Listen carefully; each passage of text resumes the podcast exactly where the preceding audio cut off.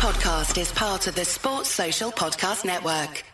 JG, the first tournament back after coronavirus lockdown. WTA Palermo is finished. Yeah, we've got both wrong. Yeah.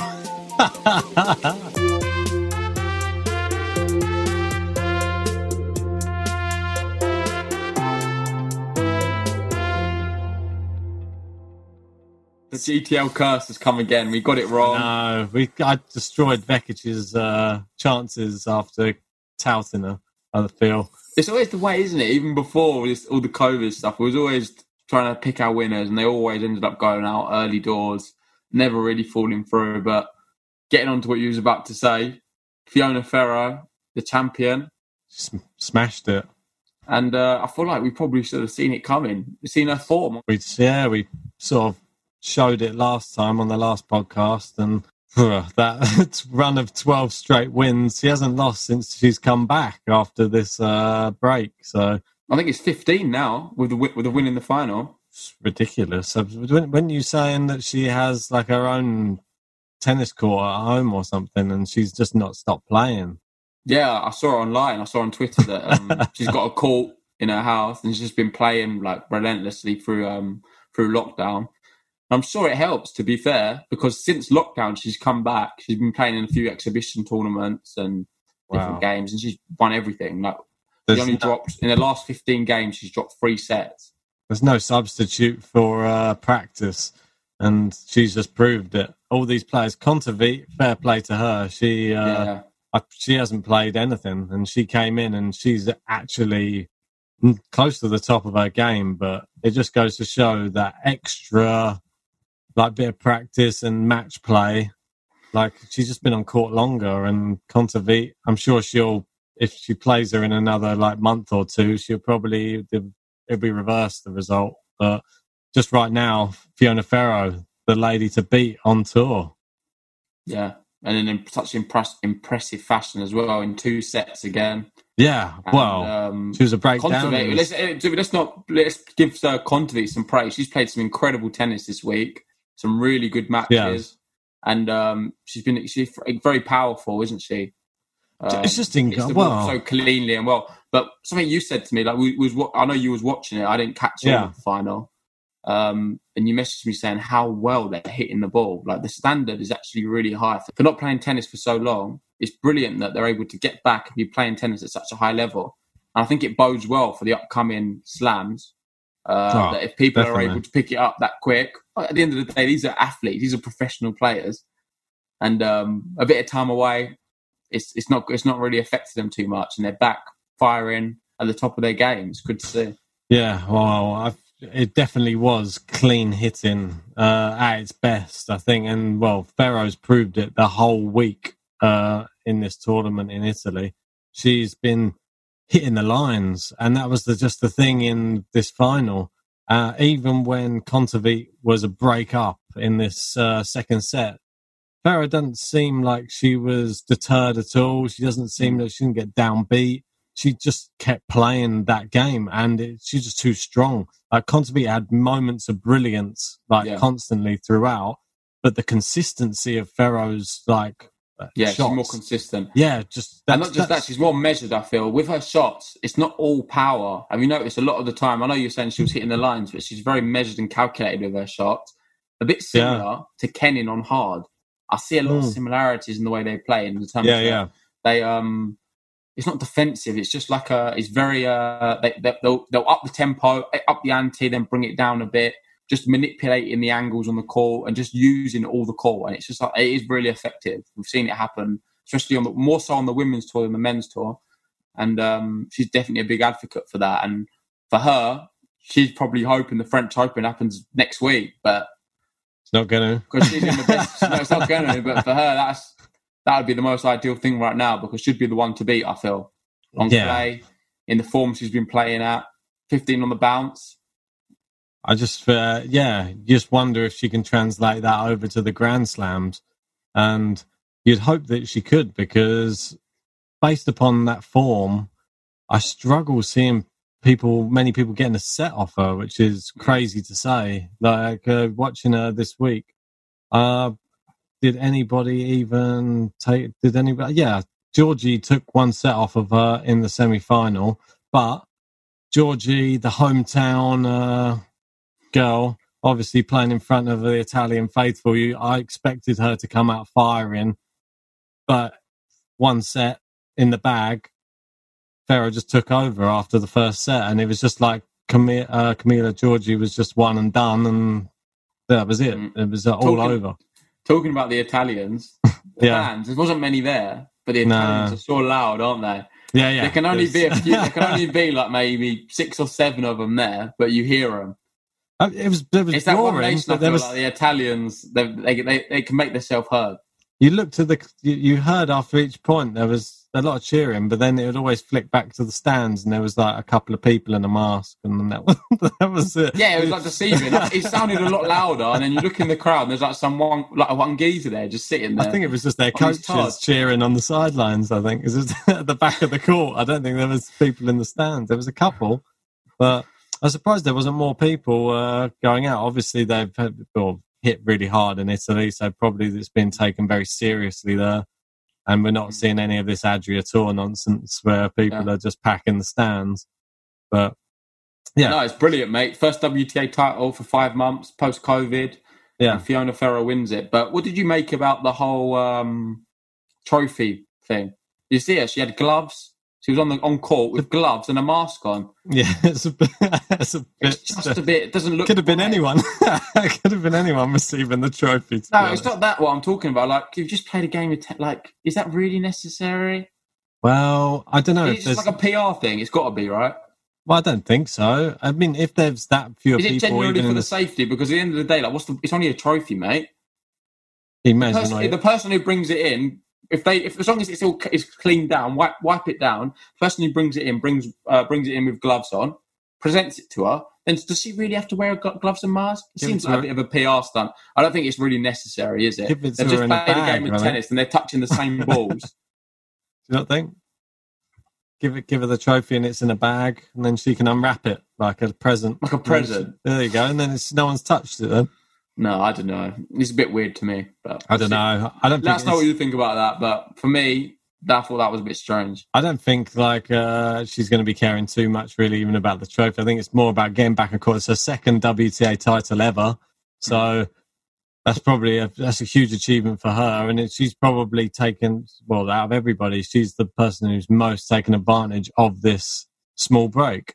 And if everybody else had done the same as her, then somebody else might have been able to have stolen that first one back, because some people go their whole career and don't win a WTA or go their whole career, don't win an ATP event. So, and she's managed to like snag a second one and put another one to her name. So, and now she's looking very strong heading into what could be a very hotly contested French Open. So that's going to be. I don't know if there's going to be Barty there. Do you reckon Barty will play? You never know. She's called out US Open, so it could be a chance she's sort of saving herself. This is because it's the US, though, and the US is much worse hit and handled everything much worse than mainland Europe, where in Europe, I think they had the worst of it, and then everybody sort of tried to lock it down a bit better. But I don't know what the situation. Obviously, we're still so far away. It's like 8 weeks or something. Yeah, so. Yeah. Could be potentially, would it still go ahead? You never know in this day and age. I wouldn't even be surprised to hear some crazy announcement. This year is so bizarre. I wouldn't even be surprised if everything got cancelled from now and then we don't see any more tennis again for the rest of it. You just don't know.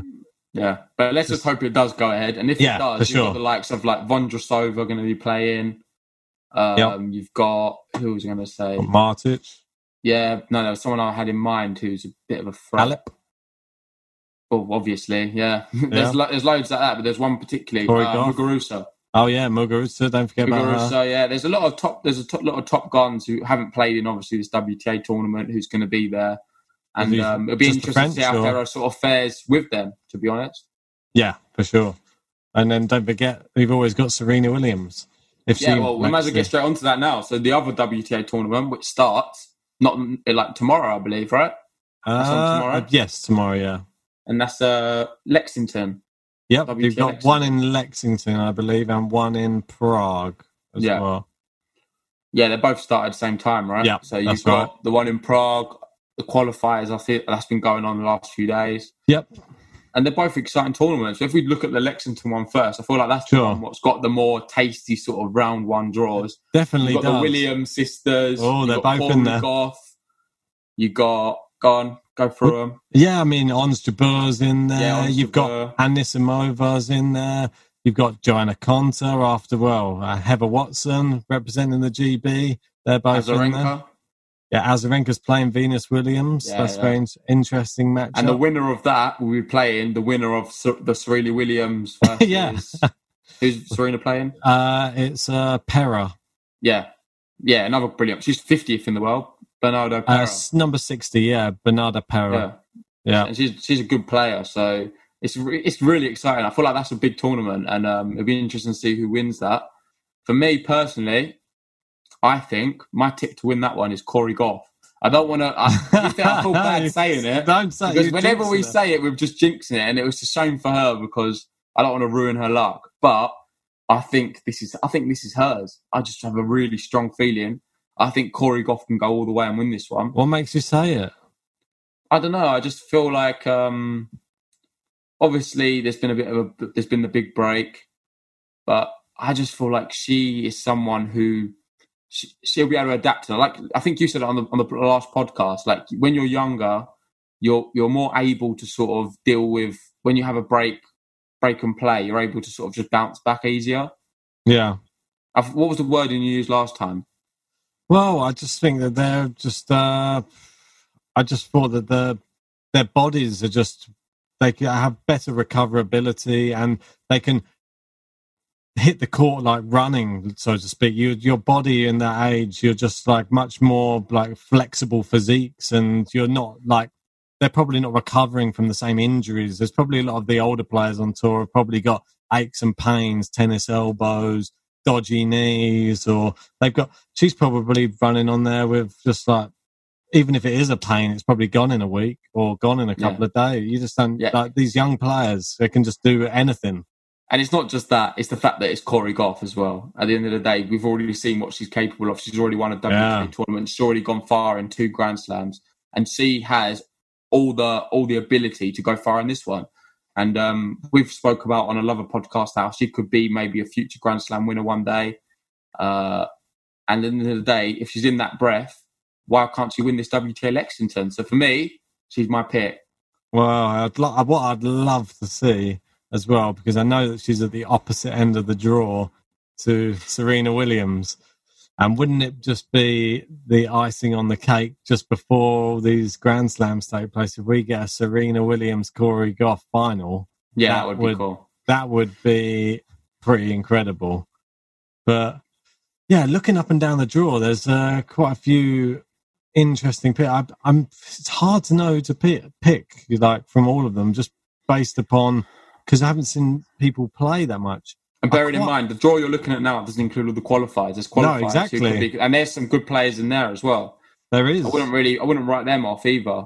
No, definitely not. I mean, some of the players who have still got to come through the qualification, if we just have a look on there quickly, we've got Kalinskaya. It's hard. You always hate me because I'm always shy and close to the favourites in these tournaments. I mean, I'd look at Serena Williams, obviously amazing player. I look at Anisimova. Last time Anisimova played Serena Williams, she'd be a 6-1, 6-1, Serena won. So I don't really look too heavy on that. Konta's been playing terribly recently. Ons Jabeur, I really like Ons Jabeur. If she's been playing well recently, I don't know. But no, pick her, man. I want you to pick her because she was my second pick. So I like Ons Jabeur. Ever since she ran Halep super close, I've got this level of respect for Ons Jabeur. So I'm going to let's throw Ons Jabeur in the mix. Sheer power, man. Yeah, I like Ons Jabeur. Nice. We'll see how they get on. Hopefully they can get through the first round. Report back. Knocked out straight away. Yeah, that's them both gone then out of the tournament within the first round. So moving off of the WTA... Yes. Let's talk about some of the big news in the US Open, what's come out. Okay. And that's Andy Murray. He's now being entered into the main draw of the US Open. So it should be. Alexei Popyrin pulled out. Yeah. And then he did. I saw that. Yeah. So then that means that Murray gets in as the main draw, and then I think the new wild card is Mitchell Kruger. I remember right. Yeah. So yeah, that's good news. What do you make of Murray's chances at the US Open? Yeah, it's one of these ones. It's just I'm just happy to see him there, to be honest. He's one of those players who I think he should always be there. I mean, I know he's lower in the rankings. He can't just always be there because of who he is. Yeah, but he's an ex. Do you want to see the high quality tennis? Well, you're saying he doesn't bring high quality tennis. Well, I don't know. Would you say that there's other people who could bring better quality tennis right now than him? Not at the level of some of these younger players we've spoke about. You think Carlos Alcaraz Garcia could not bring out better tennis than say Andy Murray right now? Interesting.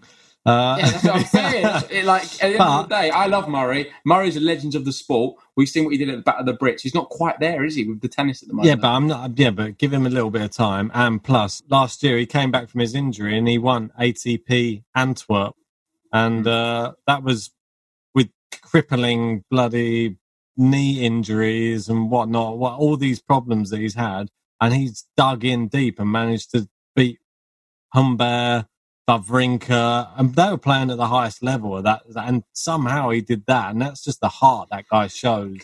So much he was in tears after winning that. He couldn't believe he'd actually managed to get back to that level, and I just want to see that again from him. That's all.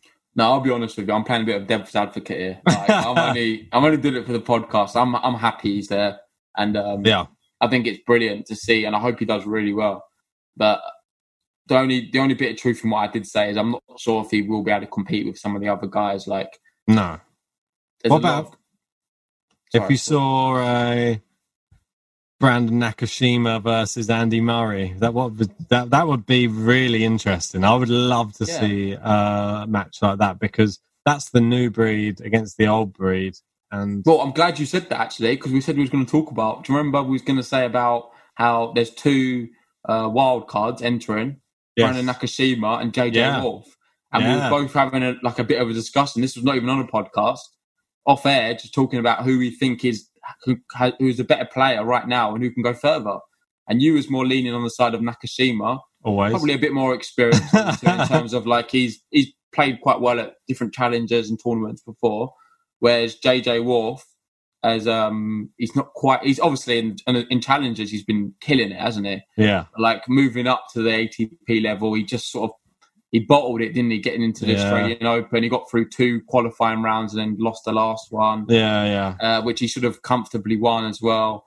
But for me, JJ Wolf is the real deal. I'm not saying Nakashima isn't, but I just think his game is just phenomenal, and he's someone who I find extremely exciting to watch. So if you don't know the name already, JJ Wolf is here to stay, for sure. Yeah. And I think that would be an equally exciting game with Andy Murray, someone like that, to see how they fare. The new versus the old. Granted, it's not really fair, really, because Murray's had all these injuries and complications. I feel like an uninjured Murray is able to use his experience and his class. At the end of the day, one of the best returners of the game's ever seen. Yeah. To be able to dispatch all these players, but it's not the same Murray of what we know. So that's why I feel like it's going to be a lot closer affair, and something certainly interesting to watch and see who comes out on top. Just worry about the fitness levels. Obviously, we saw in the Battle of the Brits he wasn't quite up to the same sort of standards the high regard that we hold him in. And you can't really expect him to be. I mean, he's playing against Evans and Edmund, who are both top 50. I think, I believe it. Yeah, Edmund more or less so. They pretty much are. And to be playing that when you're just coming back pretty much from injury and not playing for a long time, and he's down in 130 in the world, but you still saw signs in the first sets that he's still there. It's like before the gas tank wore down a bit and he was starting to ache a little bit. The signs were there that were promising. And you know that he can still do it. And if he could replicate those first sets a couple of times, you can see him beating those type of players again. And that's top 50 players. And you can see him. That was the first tournament back. And I think be kept on in that vein without an avoided injury, yeah, he could do all right, I think. But it's just this, yeah, you're up against young lions these days. There's a lot of promise in young, but especially in US as well. There's a lot of promising talent coming through. The talent pool is deep in the US these days, and Nakashima, he's top of my list, and I can't wait to see who he's up against. And I hope he gets like put against somebody top 20 or something. I want to see him blast. No, not straight away. Come on. No, I want to see it happen. I want him to have like a first game where he sort of warms himself up a bit. And it's a very even... It probably would be underdog anyway, regardless of who he comes up against. Obviously, yeah. But then if he's able to come through that, then maybe place one of the bigger dogs. The interesting thing to see is how would he deal with 5 sets is the thing, because obviously all these players are so used to playing. Well, might not go to 5 sets. He might get it done in 3. Well, exactly. But that's what I just think. I think he has the ability, though. If you put him up against some other of those players in the top 20, if he catches someone like Benoit Paire on an off day, and he often has these frustrating days, play someone like Brandon Nakashima. He's electric on his best days, and you just can't. He's like unplayable. If he comes up against someone like him, people who get easily frustrated and smash rackets and that type of thing, he's going to be like loving it against people like that, because he's going to be able to stay cool and calm. I think he's 18 years old. He's just like a breath of fresh air on the tour. That's my opinion anyway. I think if he draws Murray first round, is he beating Murray? I think there's a very good chance. Sir Andy Murray? I think there's a very good chance of beating Murray. Yeah, maybe in 4 sets. In 4? Why 4? I don't know. I think Murray might get tired after like maybe 2 sets or something, maybe 3. You just don't know what the fitness level is going to be like for him. Yeah. So I think Murray would probably do better with playing somebody a little bit shorter, someone he can push around the court a bit more, someone he can manipulate a bit better. Nakashima's probably a bit more his size, like 6'2", I think he is. Yeah. I think he needs a bit of a like, smaller competitor to play in the first couple of rounds, and then he can just ease his way in. Yeah, well, a name you mentioned, literally in Andy Murray's brilliant win in Antwerp last year, was Stan Wawrinka, who we beat in the final.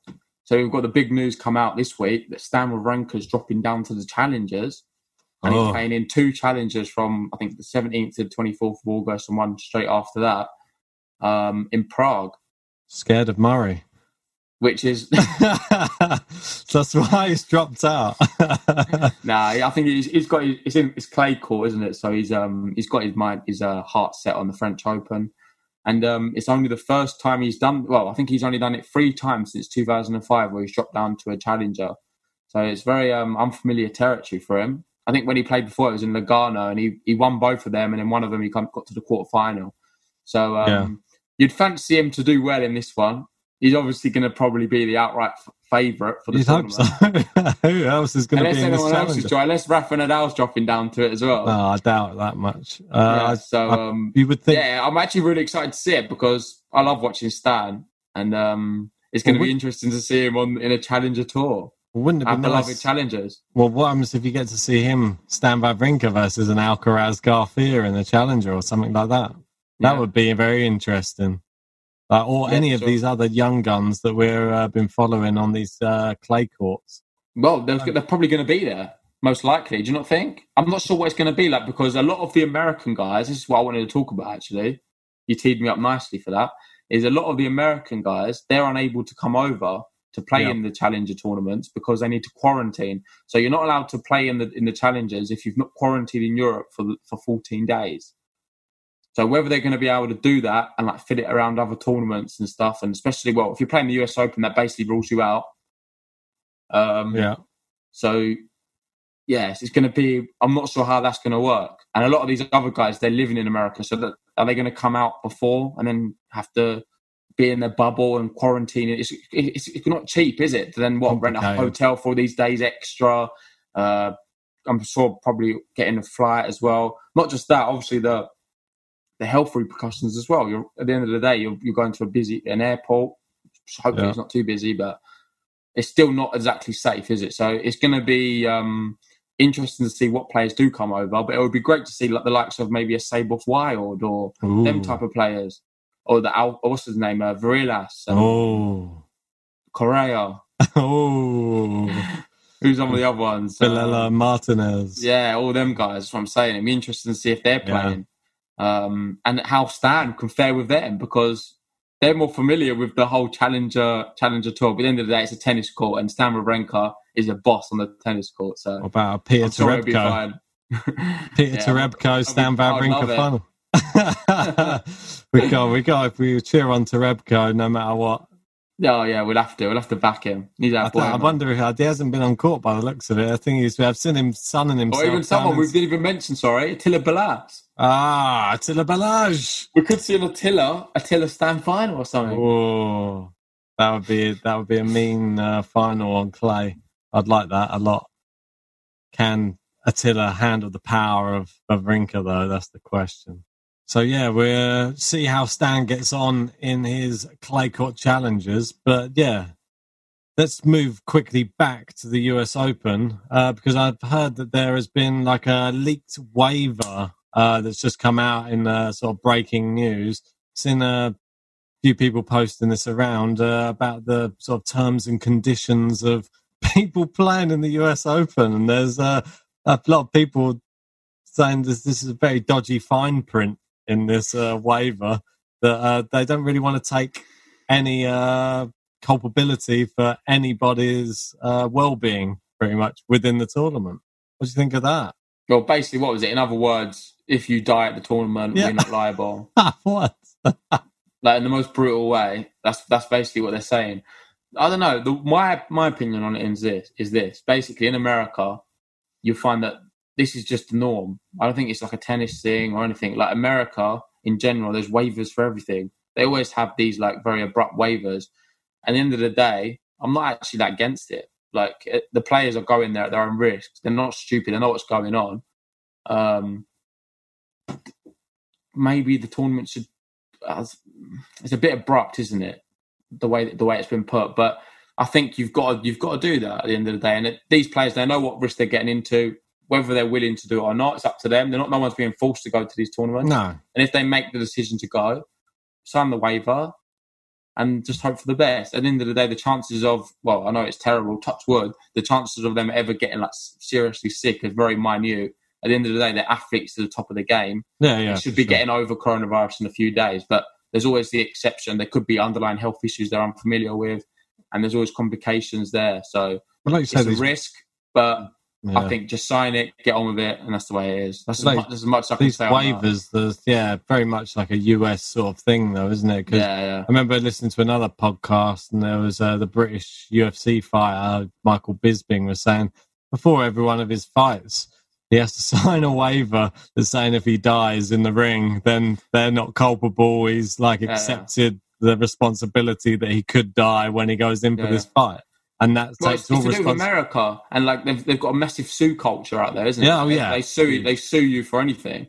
And well, don't forget there was that one case of that woman who was traveling in the mobile camper van, wasn't it? And then she put it on, was it like cruise control? All right. And then just went into the back of the camper van to make a cup of tea, and the whole thing ploughed off the road and went into a ditch. And then she sued the company for saying it was like autopilot-like type thing, when it really, it didn't say it does not drive itself. So she won in the court. So now all of them from now on have to say this means it doesn't drive itself. Like, because this one lady was so stupid that she thought it drove itself. Well, it's happening soon, mate. Elon Musk's working on something as we speak. So. That's going to be the norm soon, mate. With all of these robotics in the modern age, but we've obviously got something which is from not the prehistoric, but Roger Federer celebrating another birthday. Hey, 39 birthday, years old. Go on, Roger. He's still at the top of the game. He's loving it. Can he win a slam? Can he still win a slam? Of course he can win a slam. Does he have one left in him, or is it more than one? You seriously doubt him? I'm not sure. I'd love him to. I think I'm hoping he's got one more left in him, like a Wimbledon or something. Come on. Did you see the way he destroyed those Italian girls on that rooftop? He can definitely still win a slam. That was for the Perillo pasta, mate. Yeah, mate. He's full of Perillo pasta, mate. He's just got it. He's like oozing out of him. Yeah, mate. Well, it's amazing, man. 39 years old, still where he is. He's always there, isn't he? Always there. Legend of the sport. And it's remarkable, man. I love him. And everyone does. He's just like the god, isn't he? It literally, he's just like the face of the sport. And I think everybody on the tour has a lot to thank him for. And we have a lot to thank him for, because we've had so many amazing matches over the years, so many great rivalries, and just hours and hours of beautiful tennis he has given us. So thank you, Roger Federer. Happy birthday to you. And getting someone. Oh yeah, don't forget, someone with the You've same almost birthday. Done exactly what you said you didn't want to do. Nearly did a coffee break. Go on then. Yeah, well, don't forget the next generation. He's coming up. You better remember the name. It's Felix Oga Alisiame. It's his birthday as well. He's 20 years old. He's out. He's not longer a teenager. So happy birthday to him as well. Yeah. Quality guy, man. Yeah, very great player. It's weird, isn't it? They've both got birthdays on the same day. I bet he was thinking this is a sign when he was like coming up through the race. Yeah, growing up, like it must be crazy always having the same birth. Being a tennis player and your birthday's on the same day as Roger Federer, he must be always thinking, "Oh, you know what? This is I've got my life set for me. I know I'm going to do well in life. I'm going to be winning Grand Slams. No one's ever going to remember my birthday. I'm on the same day as Roger Federer. It's only when Federer retires." Anyway, let's get on to our big 3 facts this week. I've actually done a special theme of Roger's 39th birthday. So let's have this episode's big 3 facts. Big 3 facts. Roger Federer, as we know, has just turned 39. But 39 is a very special number for him because Federer has he's got combined wins over Nadal, Djokovic 39 times. Wow. So he has beaten Djokovic and Nadal a combined 39 times. Wow. And it's his 39th birthday. So that is my big 3 facts. Facts of the episode. Great. I like that one. That's very interesting, though. How many times has he lost to them? That's what I want to know. I just think it's really interesting. 39 times. And something quite interesting about those 39 times. He's beaten Novak Djokovic 23 times, and he's beaten Rafael Nadal 16 times. I feel like a lot of these wins have come on earlier on, hasn't they? Like most probably since the 2010s onwards. It's very minimal for sure. The last 10 years, but he's lost to Djokovic 27 times, and he's lost to Nadal 24 times. So he's got a negative win record against both of them. He's got 40% win record against Nadal and 46% against Djokovic. So. Mate, I'll take it. I don't know about you, but I'll take that right now. Yeah, I'll take that and 20 Grand Slams, to be fair, if I'm going to take something. Considering his age, I think he's doing all right. So that means one thing. By this time next year, he needs to have beaten either of them one more time, because then he'll be 40 years old and he'll have 40 wins against them. Who knows? And then we'll include that on our big 3 facts this time next year. Maybe it'll be the US Open next year. Yeah, well, we'll see. Anyway, I think we'll leave it there for this episode. Thank you so much for listening. Make sure you like, comment and subscribe. Anything left to say, Ben? No, just keep your eye out for all the tennis to come in this week. And we'll catch up with you later in the week. Oh yeah, one thing we should have said, hope you like our new logo as well. We've got a new logo now. We forgot about that. Look at the new logo. If you're loving the new logo, let us know what you think of it in the comments below. Thanks for listening. Peace.